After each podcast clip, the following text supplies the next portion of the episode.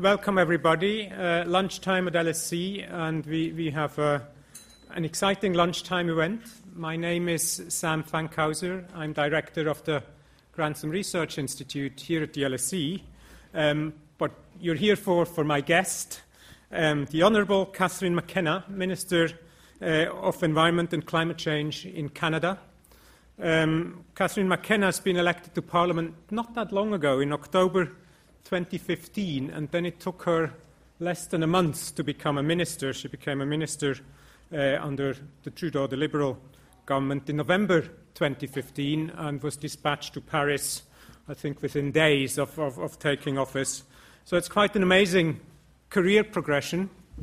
My theory is it has something to do with, uh, with your education um, because uh, Catherine holds a, a, master's degree in international relations uh, from LSE. She's also studied law at McGill University, and she was an undergraduate at the University of, of Toronto.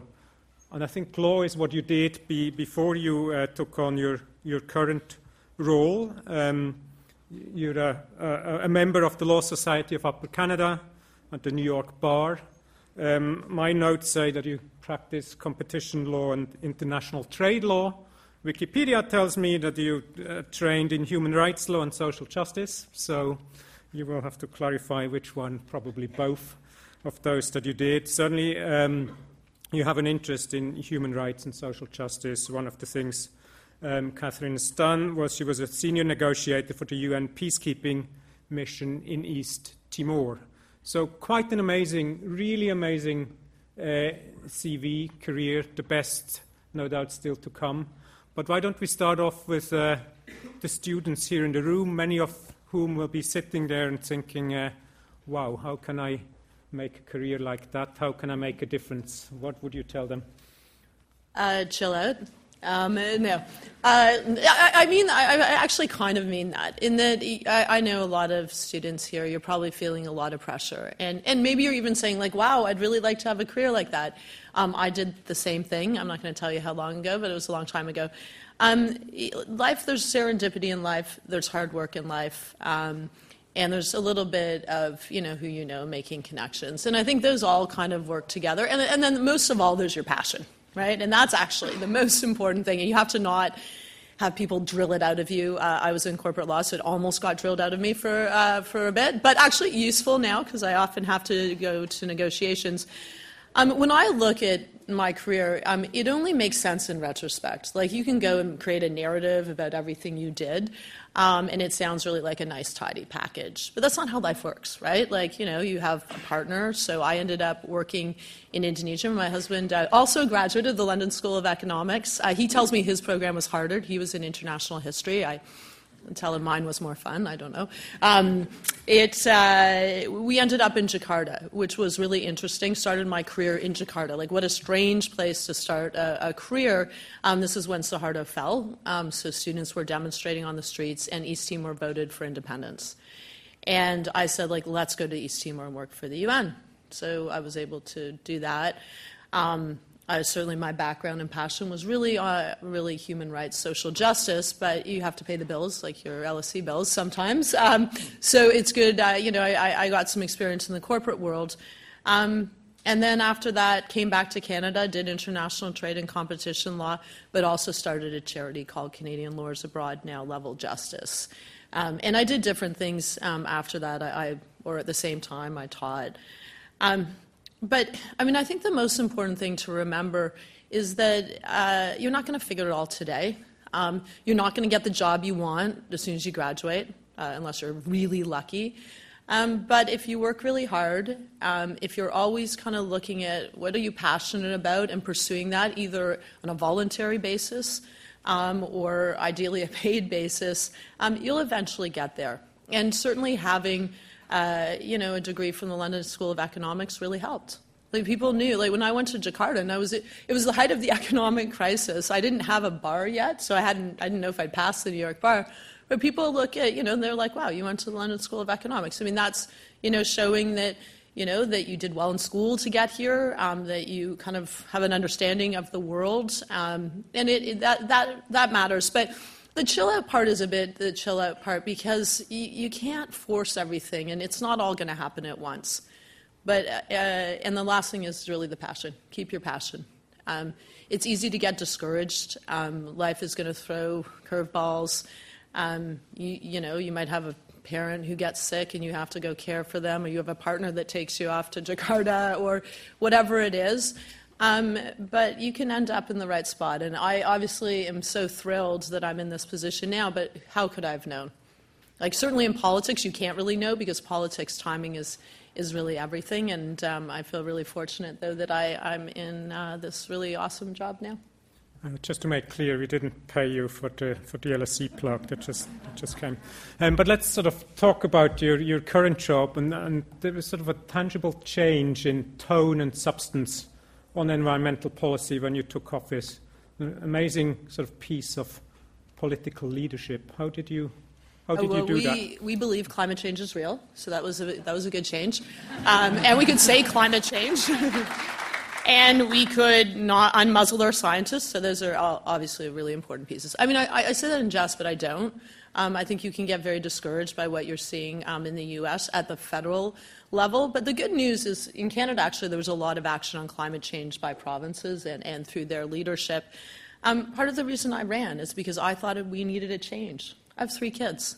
Um, it wasn't necessarily, you know, you don't know how things are going to go in politics. I didn't know if I'd win. I, I, was in Ottawa Centre. I had to knock on a lot of doors. We knocked on to the hard work thing, uh, more than 100,000 doors with my team. Two years out, we started. Um, but when we came in, we wanted to do things differently. The Prime Minister really believes that we owe it to the next generation, we owe it to you guys to do things better, to make decisions based on science and evidence, to actually play a leadership role in the world, that Canada can punch above our weight. And the first thing, I mean, it was, it was actually the tone was set because I was, when I, I was asked by the Prime Minister, um, I was asked to be the first ever Minister of Environment and Climate Change. Um, I almost fell off my seat because my background, I care about the environment, but I wasn't an environmentalist. Um, and then I was told that I was going off to Paris two days later. Uh, and actually, just to say you should never, there are no dumb questions. So I thought about it for a bit because everyone kept on talking about COP, COP21, COP. And so I finally said, okay, what's a COP? Um, so that's where I started. Like, I didn't know it was Conference of the Parties, um, but in the end, we were able to play a, a, really important role, and that actually set the stage. What was really great, um, and I have great public servants, actually, I, I, think a number of them are here. I mean, we were, I was trying to figure all of this out, but we took a totally different approach. We went with provinces and territories, we went with indigenous peoples, we went with young people. Um, and we pushed a number of areas that were really important in the longer term on our agenda. So we pushed for recognition of Indigenous peoples um, and Indigenous rights. Um, which was extraordinarily important. Um, it was reflected. Uh, we really pushed on gender. Um, right now, we're, we're leading to have um, that, that, gender is reflected in, in the work program, um, the, the, Paris work program, but also that we have women negotiators um, so that we train women um, to be at the table. And so we were able to do a lot. I was able to be involved directly in the negotiations of the market tax. I really believe in the important, um, important role that markets play. And that set the stage for. For what we then had to do in Canada, which I know you're going to talk about, but we, you know, we had to come back after year after years of a government doing nothing, and where your emissions go like this, uh, bending the curve is really hard. And how do you make it sustainable? How do you make it stick? When, when what happens when the other lot gets back in? Will they reverse everything you do? Uh, well, I'm going to knock on a lot of doors so they won't get back in. But uh, no, I, you have to, that stickiness is important. And um, I think you can look at what happened in the United States, where I worked extremely closely with the Obama administration. They led on climate action, they pushed so hard. Um, they were very instrumental in getting an ambitious Paris Agreement. Um, but they're gone now. And I worry about that, right? Like you can't be lurching. Um, businesses don't even like, they don't like it when you lurch. They need certainty about, you know, if we're moving to a low carbon future, they want to see that. And so I think that, that there are many ways that you have to tackle climate change. Regulation, clearly extremely important. Market signals, putting a price on pollution, climate, carbon disclosure. There's, you know, pieces like that. There's investments in innovation. Um, but there's also bringing people on board. And so, inevitably, I know people are going to ask, ask me about pipelines. I, I get a lot about uh, pipelines in the oil sands. Um, And we're in a transition, folks. Like, it's hard things are hard. Um, and I, I say this, but I actually really mean it. I'm the Minister of Environment and Climate Change for oil sands workers as much as I am for uh, environmentalists. Like, people need jobs. And that doesn't mean the job is always going to be the same job. It's just that if you don't convince people that you have a plan, that you're being thoughtful, that they're part of it, that there is going to be a transition, but that you will still have a job, most people are, I realize, when you knock on doors, they're trying to get food on the table, they're trying to get their kids to activities and they care about the environment. And in Canada, it's great. People really care about the environment, but they're just trying to figure out what is the future. And bringing people on board is really important.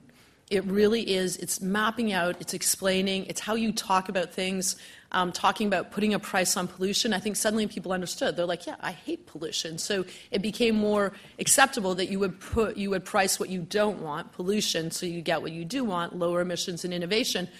But how you talk about it, how you engage people, listening to folks is, is I think, the ultimate in stickiness.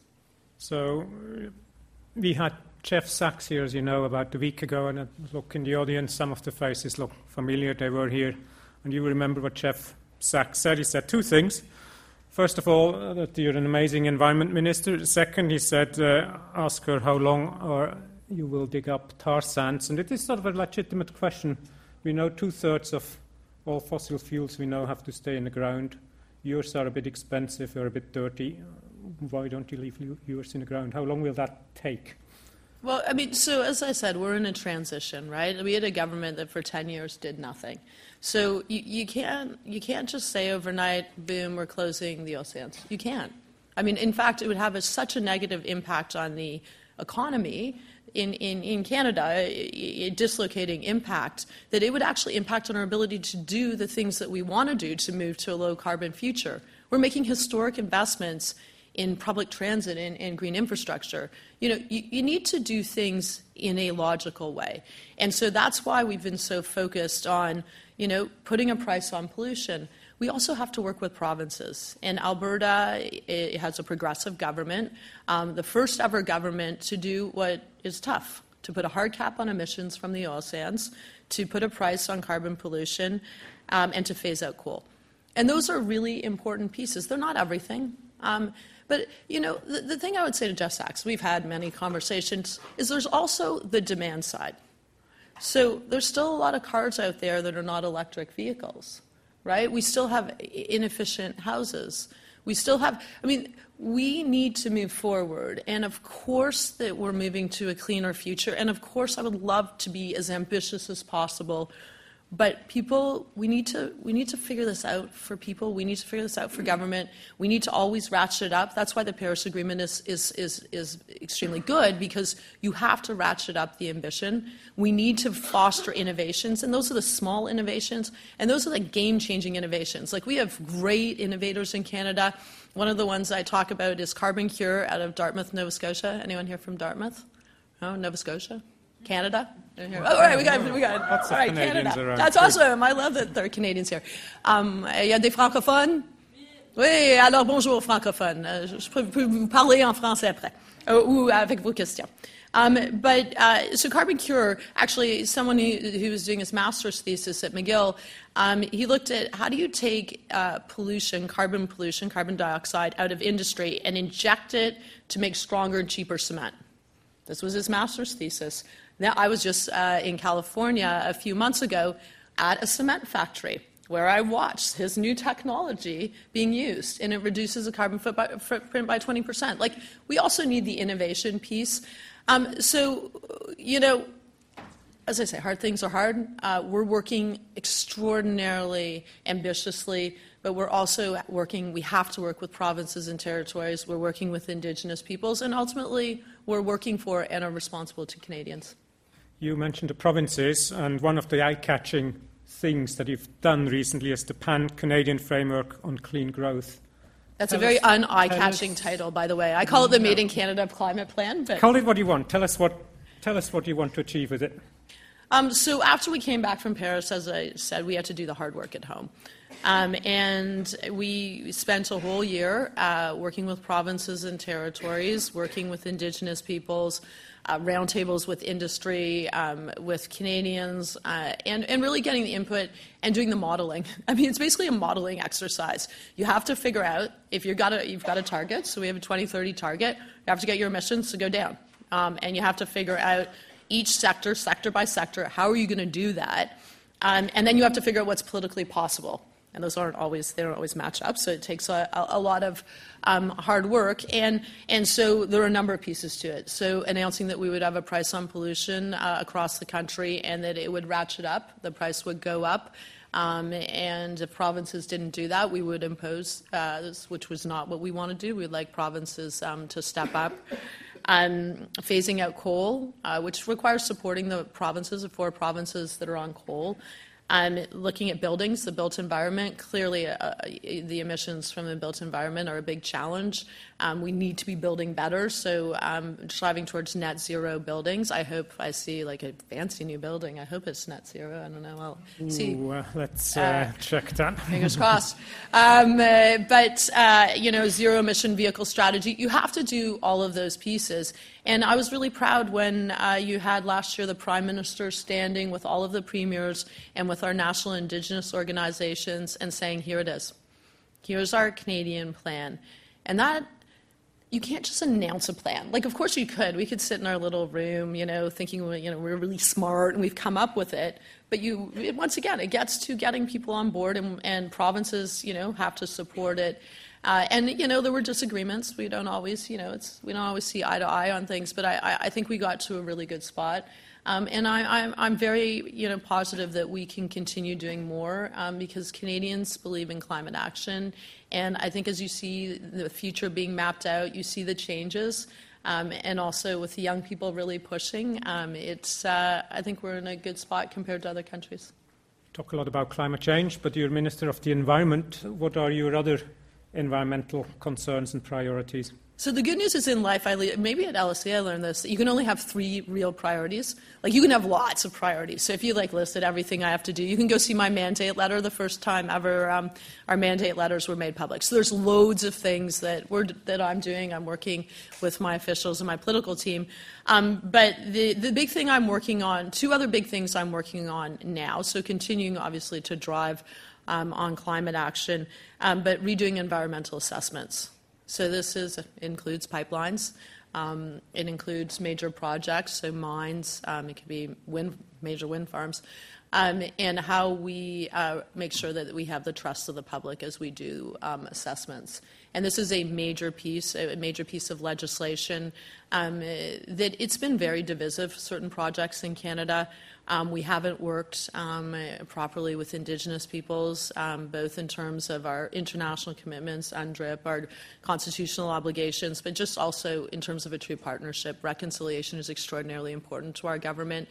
Um, and, and making sure you have good science. And I think that, that, this was, I was tasked with rebuilding trust in environmental assessments, working with other, uh, a few other ministers. And so that's really important because you have to figure that out and get it right and it's the high low. Like there's the big piece of rebuilding trust and, and reconciliation, and then there's like the nitty gritty. And so if you are in law, it's not all doom and gloom because actually it serves me very well because I drive my team crazy because I'm like, well, what does this mean in practical terms? Like if I'm an investor or if I'm a member of the public who wants to feed into it, how exactly is this going to look? So that's a big piece. And then um, I'm also the minister responsible for parks. As I say, that's my, my happy place. I love, if you watch my, if you look at, follow me on social media, I love my, my favorite thing is either uh, swim, being out in the water swimming or in a kayak or a canoe, um, and increasing uh, the percentage um, of, uh, of areas that we, either marine um, or land, terrestrial areas that we protect, either as a park or other protection areas, is extraordinarily important. Uh, we have UN targets um, that are ambitious. Um, so 10% of our ocean, 17% of our, our terrestrial area, our land, um, to be protected. It, it's so important with climate change um, that making sure that you have carbon sinks, um, that you're really thinking about the oceans and the role the oceans play is really important. Adapting to climate change, having these areas um, that, that will um, be really important in, in adaptation. Um, we have a huge problem with species at risk in Canada. Um, we've seen the decline uh, in different species, and so connected uh, spaces are, are, really important. So this is a it's a really exciting piece. Once again, working very closely with the provinces and territories. I was in the high Arctic. Who's been in the Arctic? Anyone been in the Arctic?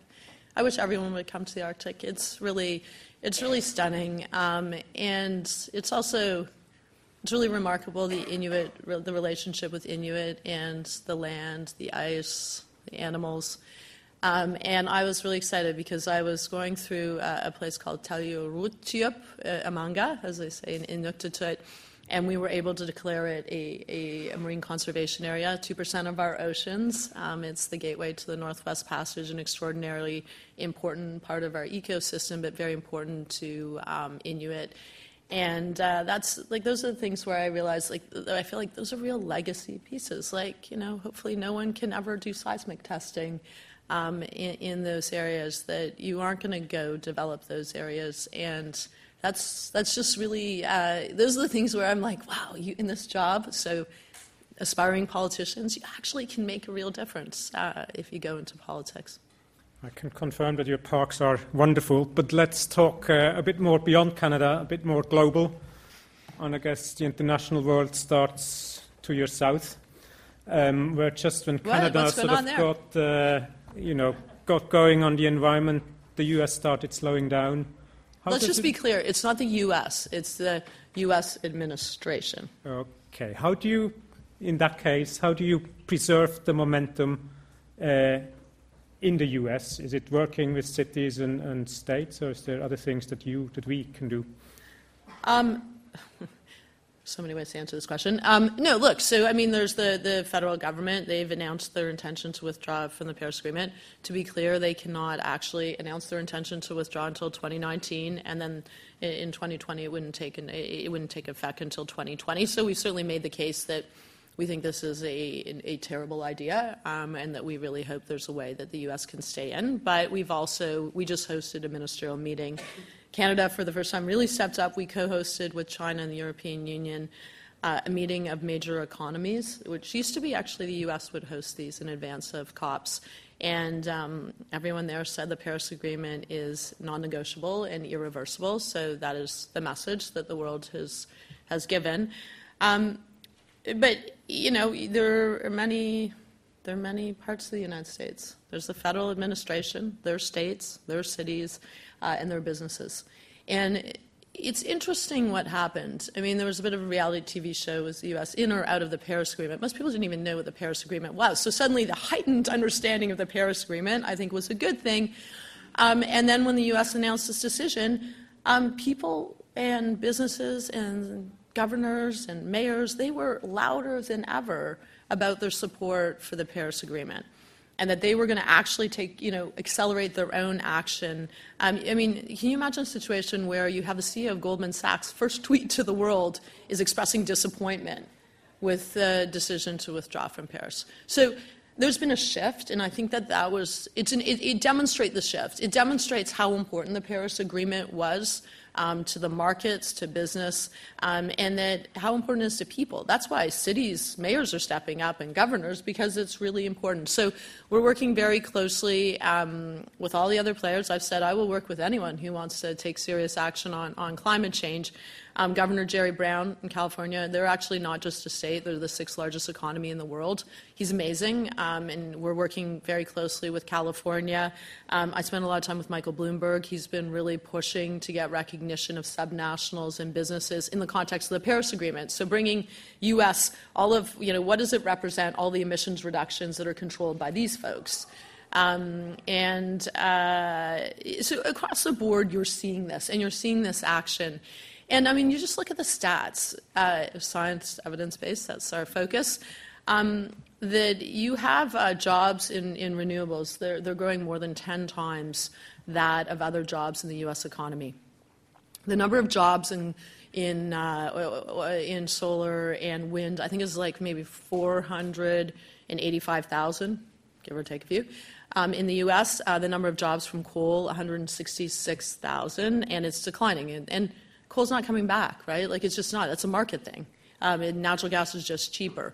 And so I think that you're going to continue to see changes. Michael Bloomberg's very optimistic. He thinks that the U.S. Uh, will reach its target um, even without the Clean Power Plan.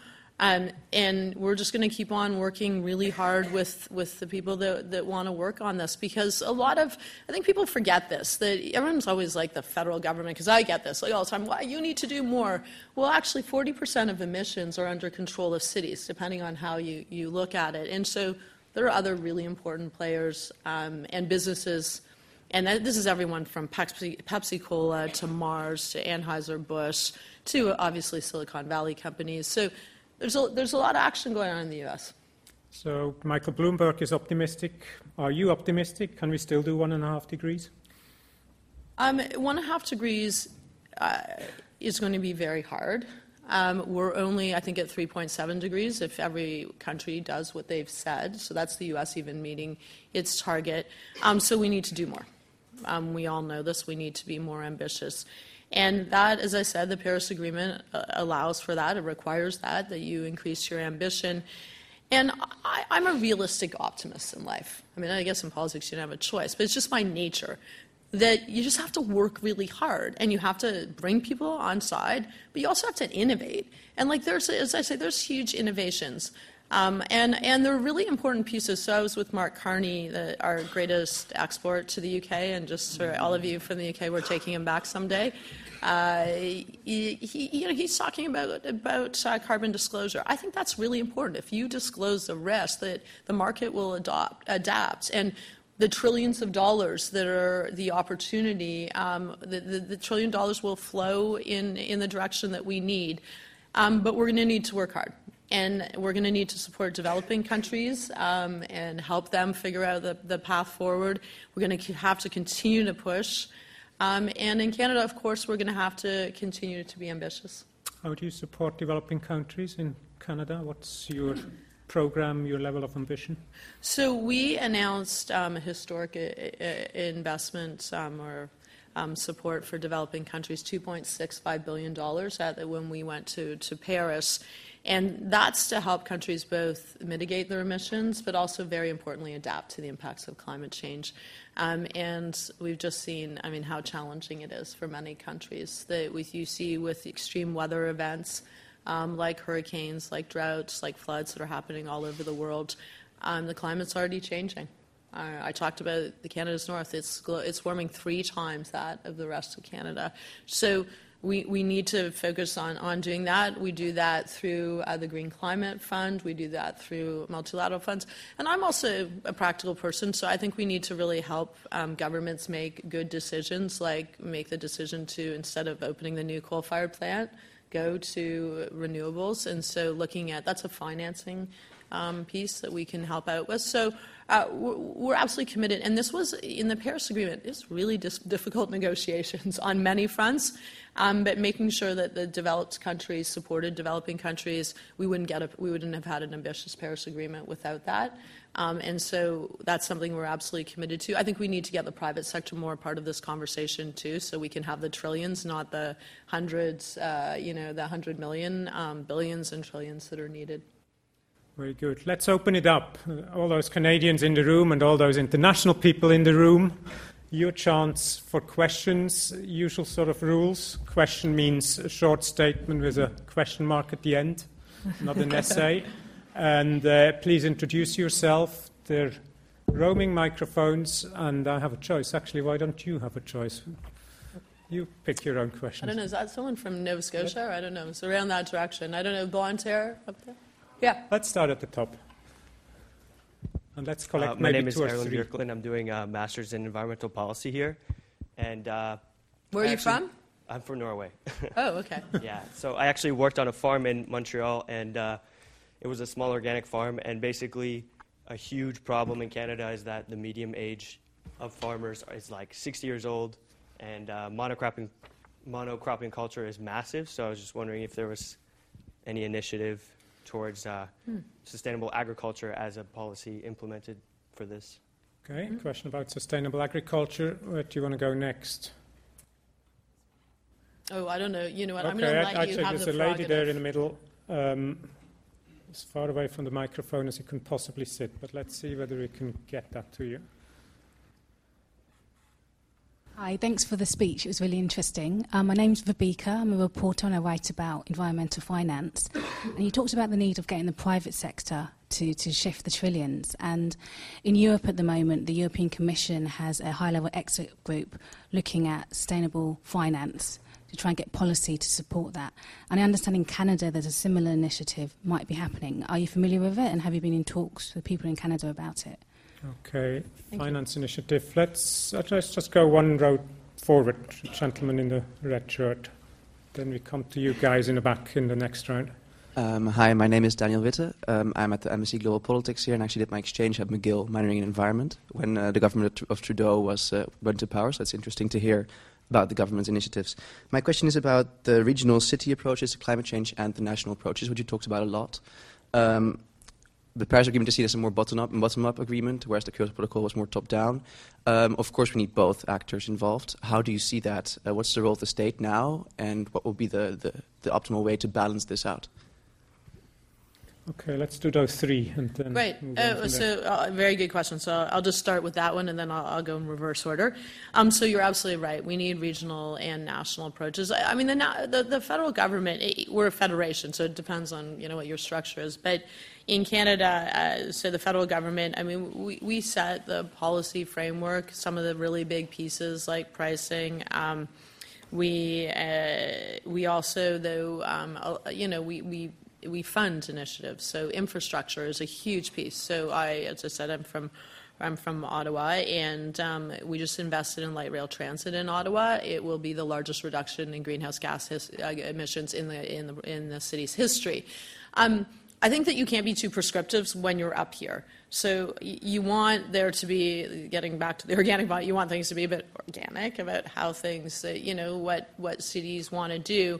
Um, but I'm just about the bottom line. I'm about emissions reductions. So I think when you put money out the door, whether you're making historic investments in social housing, which we are doing, um, that in particular for people who have the least amount of money, um, you need to make sure it's energy efficient, and you just drive that because you make incentives to to ensure that you that you get to that spot. I mean, the great thing in Canada is you have cities like Vancouver who are, I think, probably the greenest city, one of the greenest cities in the planet, and they, and they actually look at that as one of their, when they look at the value of their brand, it's based on being green and clean, um, and they've t- they've done some really innovative things, and so you also want to see, you want to test things, and then you want to you know get other cities and you know to replicate them. So I think that creating incentives to do that.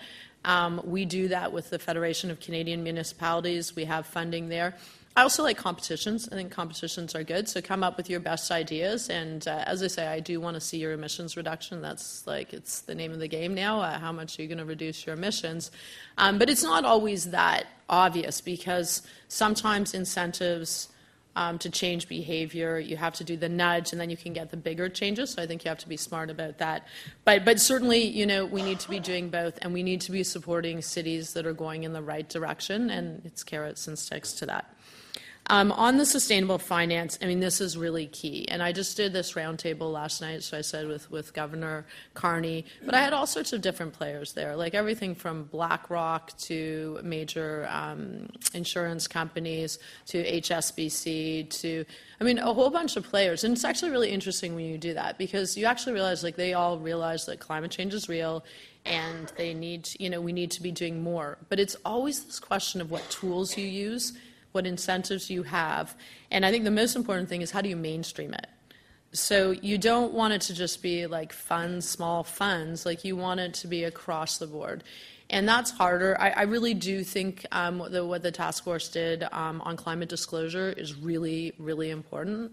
Um, I think that uh, pricing, we talked a lot about that, putting a price, setting the signal, um, having stickiness, so knowing. I mean, business just wants to know what's like, they'll figure it out. If you say this is the framework, they will figure out how to get there, except if they think it might change. Interesting in the US, um, you haven't actually seen businesses like overwhelmingly say, this is great that you're removing all these regulations because you adapt as a business. You build that into your, your business model and planning. Um, I mean, one thing that they have here in the U.S. is there's the task force uh, on green finance um, with Sir Roger and, and others um, through Treasury. Uh, and I think that's really important. I think we're going to do that. That I think we need to probably think pretty hard about what will drive this trillions um, to, you know, in, in, really mainstream ways in the direction we need. Um, sustainable agriculture. I wish I had our, our Minister of Agriculture. He's a farmer from Prince Edward Island. Um, sustainable ag- agriculture is key. And there's this, oh, right, so you're up there, in the wrong spot. Um, there's the small scale, like, you know, the organic farms in cities, and then there's kind of, we have larger farms in, in, in Canada. And you've seen a real change that, that you now see. Um, you know, a real focus on climate resilient crops, on zero till agriculture. The use of big data uh, and drones means that you can be way smarter about um, how much fertilizer you use, how much water you use. So I think that there's a huge piece there. And agriculture is also methane um, from cows, a big piece of uh, emissions. So we need to, to figure out that figure that out. Um, and and I think you're right about like what more can we be doing. You know, Canada is, is, is yeah, every country is different um, in, their, uh, in, in terms of their approach to farming. We're also an extremely big country. Um, but I think that, you know, focusing on how do we in cities um, you know, have the ability to have, you know, local little farms um, that people play into. In Ottawa Centre, we actually have um, we have an experimental farm in the middle of the city, and we're talking about what more we could do with the food bank to have people grow food there. It's also just a good thing; people know where their food comes from. That's most people are very disconnected from that. But then the larger scale things, because the larger scale is actually the game changers on this. So really driving um, zero till agriculture um, and the use of, of, uh, of, new technologies. Okay, very good. We have time for another round, and we have. Uh, we could do a speed round. I could be super speedy. Can, can you? There's like a lot of questions. Here. Let's see whether we can do that. Let's let's. Uh, okay, very quick questions. Let's start there with the gentleman right at the end and. Marcus, I'm a legal researcher uh, dividing my time between Canada and oh, yes. the UK. Hello. hey, Catherine. Um, I had a quick question. I like the, the sort of global level. Um, the EU is introducing or expanding the ETS to shipping. And Canada has been hugely instrumental in bringing CORSIA about in the ICAO. Um, do you expect that your ministry and uh, Transport Canada will play a similar role in IMO? Yes. See, that's how fast I can be. Um, okay. Um, yes, shipping is a key part of this um, for a variety of reasons: black carbon, short-lived climate pollutants, but also the bigger piece. So yes, we are we are definitely going to be involved, and I've said as ambitious as we can be, and, and we're tough negotiators. So. Okay. See whether you can keep up that speed. Um, I'm slower in choosing the questions than you are in answering them. There's a lady sort of halfway in the middle row. Me. You, yes, please. Hi. I'm just an A level student, so I'm probably the youngest here. So forgive my question. You're not just. That's good. It's International Day of the Girl too. okay. Um, my question was: you mentioned how these poorer countries and countries all over the world are really affected by climate change. What do you think about as Canada, as a country, giving benefits to these poorer countries who do release less, you know, carbon emissions and have less of an impact? What kind of benefits do you think richer countries should be offering them? Um, so, I mean, I think we have to be supporting uh, less developed countries. I mean, I think we have a moral obligation uh, to do that, um, and also, uh, you know, that the, they need support. They don't have the, they just don't have the, the money. And so, I mean, that's what I was talking about the the the, the um, support, the 2.65 billion dollars that, that Canada has. But beyond that, there's also the private sector funding because we often get in this, you know, how much can governments give? There is a limit. I mean, I think government should give more, but we need trillions of dollars. So, really bringing in the private sector uh, as well. It's not going to work in every project, but some projects um, there are opportunities. But countries really need help. Um, you look at Barbuda; it was totally destroyed. Um, you, you can go look in the Horn of Africa, some of the impacts of droughts, and we're just going to see this. It's going to increase, so we need to be supporting them. We also need to reduce our emissions because we have to stop the, you know, we have to stop the warming. Let's change corner. Let's go right front row there. Hello, ma'am. It was a very interesting speech. My name is Dev. I'm from India. Uh, most of the developing economies seem to be investing in solar power, and these solar panels, which are manufactured, take you know the uh, the electricity generated from the coal and the gas plants, and the same electric panels take 20 years to generate the electricity that is you know put into you know develop these panels. I mean, did I make myself clear?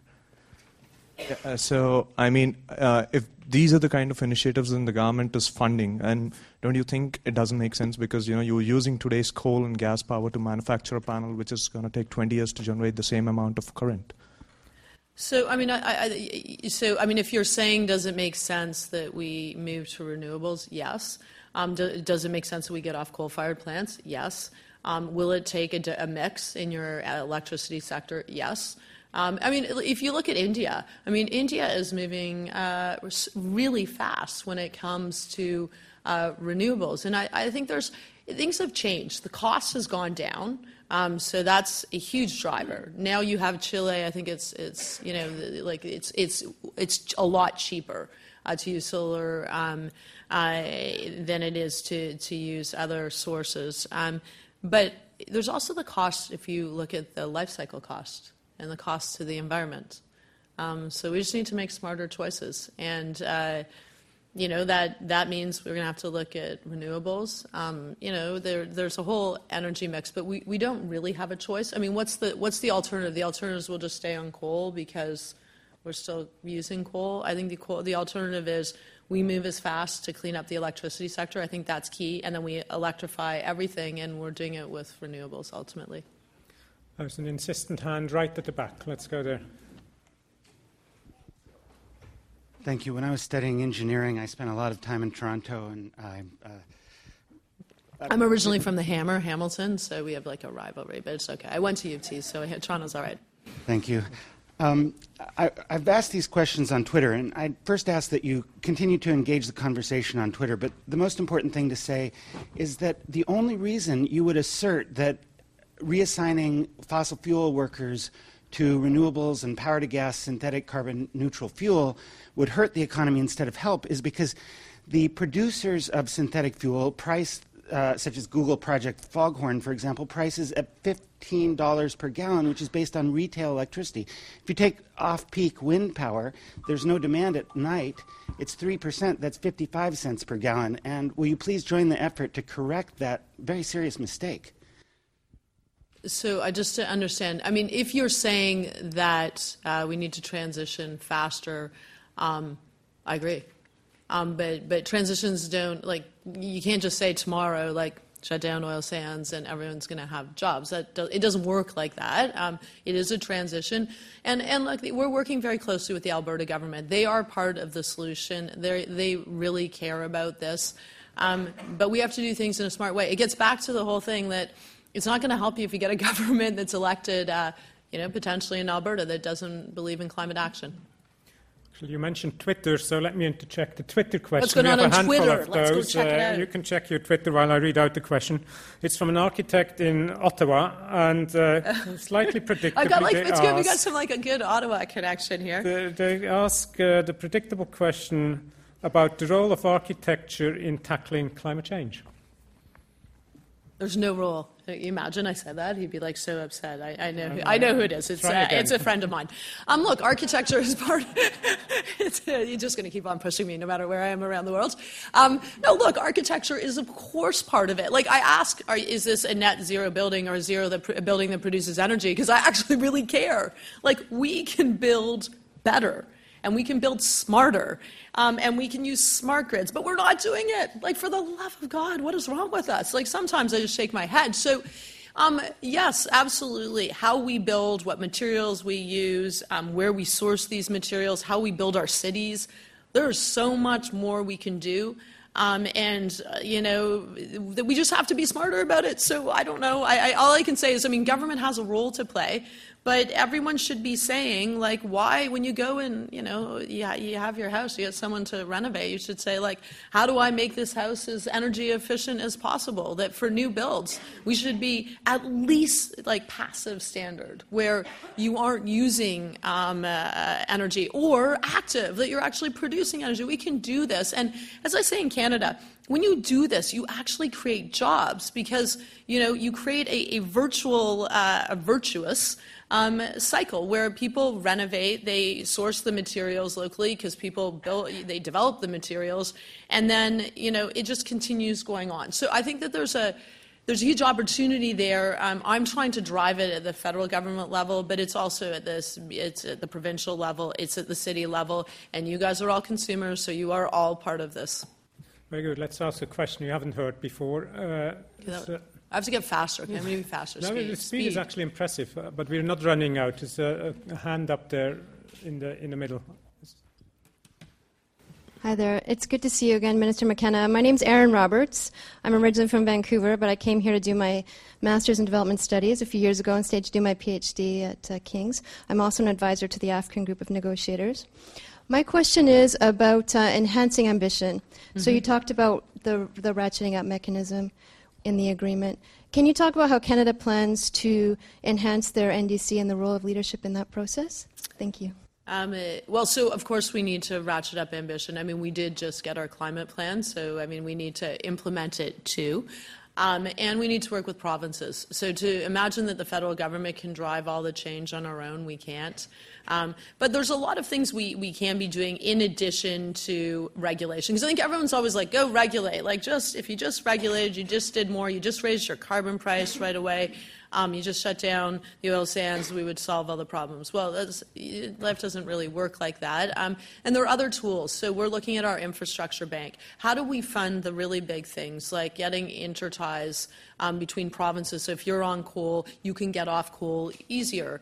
Um, that you're working with, with provinces that, that have renewables. Um, how do you fund, um, you know, as I said, light rail transit? That's huge pieces. How do you fund transit so we, we have those returns? We're looking at um, big buildings. How do you retrofit buildings? Right now a lot of there's not the incentives in place. If you own a building and you only hold it for five years which often what happens you don't get the return on your investment. There's a life cycle thing. So i think it's all all hands on deck. Um, i uh, you know always always looking for ideas and always looking at you know how do we create the right incentives? Because at the end i think it's really it's not what exact piece you're doing. It's how do you, all these incentives uh, how do all these incentives work together and of course, province is a huge part of this because they have to be part of uh, the, you know, the, the decisions that we implement. Very good. Uh, right at the back is a, is a hand in the, in sort of in the middle. It's good. I like it. Lots of questions. Yeah, we'll get through You're all doing, of them. I'm learning something about um, hi, um, so my good. name is Chen Han. I'm from Singapore doing economics here. Uh, my question is this: um, In 2013, the Labour government in Australia was kicked out because part of it was the imposition of a carbon tax. Mm-hmm. And I wanted to ask is a carbon tax, in your opinion, more feasible at a federal level or state level? And how would you convince people, in particular those that live in regional and rural areas, that actually, you know what, uh, this is a carbon, carbon taxation, putting a price on carbon is a good policy idea? Because not many of them seem to be able to uh, grasp, grasp it. Um, so there's there's a lot of ways to answer that. I mean, you need to show leadership. So it is important, whatever level you are, you're going to have to be a bit courageous because um, you're going to have people who are going to say, you know, things like job killing carbon tax, ridiculous things. Um, so you have to, you know, go out there and say this is the right thing to do, and we're going forward with it. Um, how you talk about it, I've always said is good. You said price pollu- uh, on pollution because I think then people understand. But also you have to look at the, you know, how it will impact on real people. Um, the last thing I want to do is have people who can barely pay the bills um, pay a lot more, you know, say in the north where they don't even have alternatives.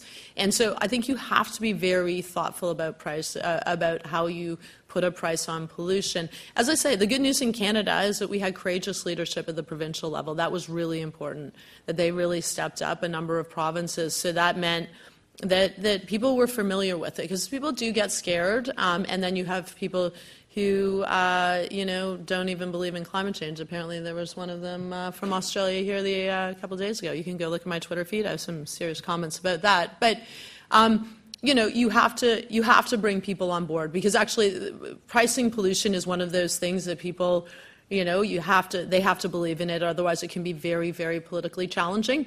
But I think we're working really hard in, in Canada, and the system we've designed so that if you don't have a price is smart that it, it's not going to drive emissions out so that if you're a business, you know, instead of using a Canadian, going to, you know, a Canadian company, you're going to go to someone else. You have to design it in a way that makes sense, that um, has the, the impact that you want it to have. And I think that if you do that, if you communicate with people well, um, if you bring people on board, um, and if you're a bit courageous, I think you'll be okay. Okay, let's sort of go uh, upstairs again. Um, question in the front row up there on the balcony. Minister, thank you very much for your time um, and speech, which was fascinating. Um, I'm Naz, and I'm at Systemic. Um, my question is around um, the rights of Indigenous people that you uh, spoke about tangentially in your talk. Um, of course, they're disproportionately affected by climate change, environmental changes.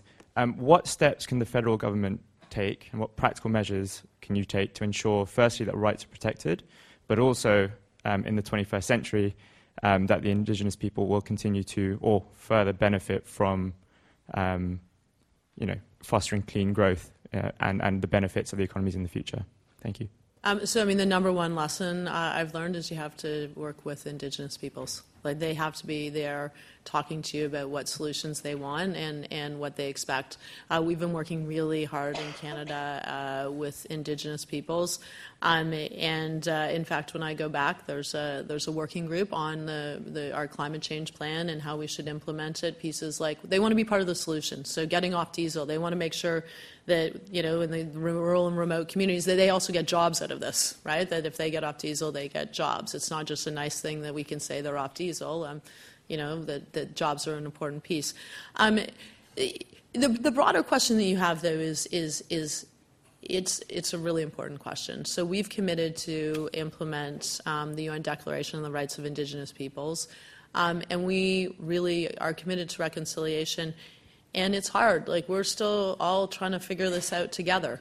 Um, you know, we have uh, also Indigenous peoples. Also, you kind of throw that together like it's a holistic group. We have Inuit, we have Métis, we have First Nations, and First Nations there's over 600 communities. So everyone's every community is different, um, and you you have to you just have to work really hard.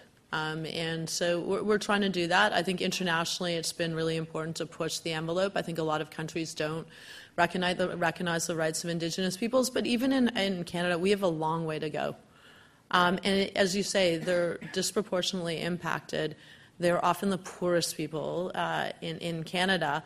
And they, you know, are wondering like, what are we doing? And I, I saw that when I went to the Arctic. It was, uh, it was really striking. Um, and figuring that out. So as they say to me, it's not just that you're going to save us, like that's so paternalistic, but also how do we how are we part of the solution? We have we have solutions to offer. So how do you properly use indigenous traditional knowledge um, so it's something we're working on. it, it is really hard. Um, and uh, I'm lucky that I have like great friends and great, you know, Inuit, Métis, and First Nations people that help us try to figure out our way forward. But I think we can be, I think Canada can be a model on this. Um, we have um, our uh, Minister of Justice and Attorney General, she's Indigenous. Um, and she is uh, driving this. Um, we have new principles to implement across the board. Um, so it's it's hard, but uh, I think we're going to get to a much better spot. But you know, for 150 plus years, the history of colonialism has been pretty brutal in Canada, and so fixing that and getting out in a, in a better place is, is going to take some time.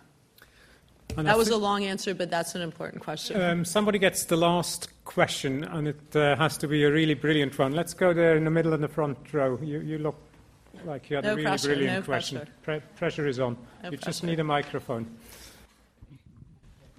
Hi. Hi, I'm Tina Marchand. I'm a Canadian living and working in London. Um, I work on climate diplomacy at a think tank called E3G. And we really wanted to know if you could talk to us a bit more about the UK Canada leadership or new alliance on phasing out coal, Mm-hmm. and if you have some target countries in mind, people that you know, as Canadians, we're looking to influence at COP could be the Commonwealth, could be India, for example, as a major kind of coal. I feel like this is like a setup because I'm doing an announcement with Claire Perry later. but Thank uh, you. so stay tuned. Um, yeah, I mean, look, phasing out coal is really important. Uh, you know, UK has done a really great job. Um, Canada, we've also announced that we're phasing out coal. Um, but I think that's really where we should, if you want to just be practical, get coal out of the electricity mix. And so the World Bank, we're working closely with the World Bank to look at what countries we could help um, make the decision to use renewables as opposed to coal.